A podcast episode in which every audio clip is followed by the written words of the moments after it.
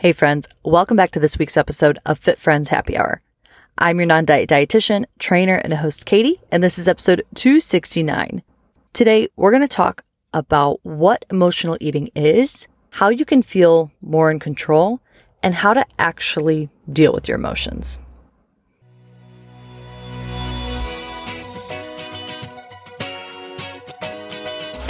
Welcome to Fit Friends Happy Hour a podcast about all things nutrition, fitness, and life in your 20s and 30s, all from a non diet lens.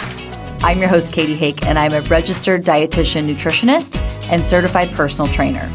Join me here every week as I talk with interesting people and experts from all walks of life about their relationship with food and their bodies. I'll also share my experience working with clients in my private practice to help women find food freedom and body confidence. I'm on a mission to help you stop quantifying and start living. Learn to stop measuring your success by the scale and find your fears. Last week's episode, we talked about the binge restrict cycle. And often for many people, emotional eating can feel a part of the cycle. So let's start by defining, you know, what is emotional eating? A 2020 study showed that actually 53% of people report moderate to high levels of emotional eating. Essentially, it's when we suppress or we soothe negative emotions such as stress, anger, fear, boredom, sadness, or even loneliness.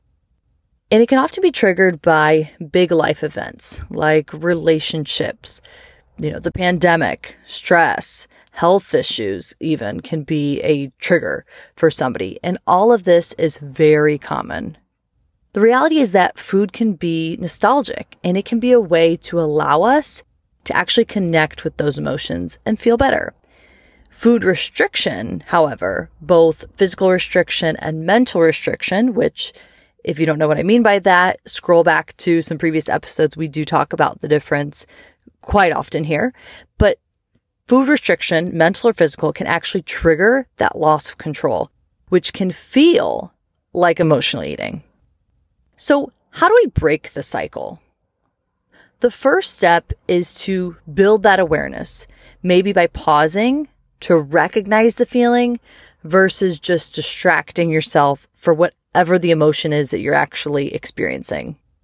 I really encourage you to go back to the hunger and fullness scale focus on making sure you stay at a comfortable fullness. Now, of course, this is easier said than done, but with practice, you can really start to identify the cycle when it happens and then before it happens. Another really key step to breaking the cycle of emotional eating is to give yourself permission to eat. Because the truth is, you never need to feel guilty for the type of food that you eat, the volume of food that you eat, or even the reason why you're eating. I've had many clients who have expressed that they identified as emotional eaters, but really after exploring more, we realized it wasn't emotional eating. It was often a symptom of what happened when they were under eating throughout the day and then an event that triggered them to eat cause them to eat in a way that just felt disconnected. So I really challenge you to try to identify the why behind your eating. Is it an emotion or is it really you just need to eat more and eat regularly throughout the day? The intuitive eating principle number seven is all about coping with your emotions with kindness.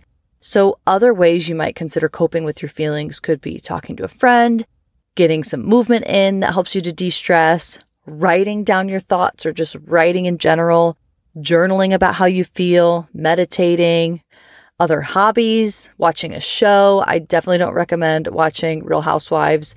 I am guilty of that, but I always notice there are certain shows for me personally. When I watch them, I don't really feel better after them. I often just feel worse. I feel like I've lost brain cells and it doesn't feel good. So identify what that is for you. It may even be a sign that you just need more sleep, more recovery, more rest. The reality, what we need to remember is that food is not going to fix any of these feelings that you're feeling. It may comfort us short term, might distract you from the pain or even put you in a sense of feeling numb.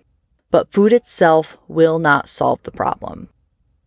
And again, you don't need to feel bad. You don't need to feel guilty for emotional eating.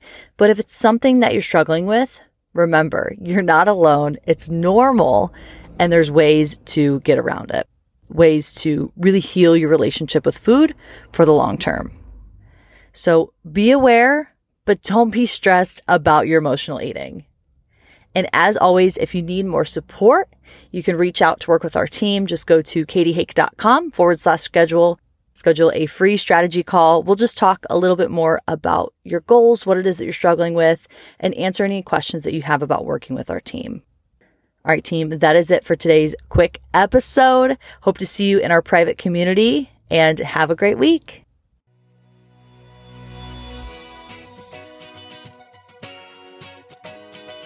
Thanks for listening to this episode of Fit Friends Happy Hour. If you liked this episode, don't forget to share it with a friend. You can subscribe or follow wherever you listen to podcasts. You can also find us on Instagram and Facebook at Fit Friends Happy Hour. Talk to you next time.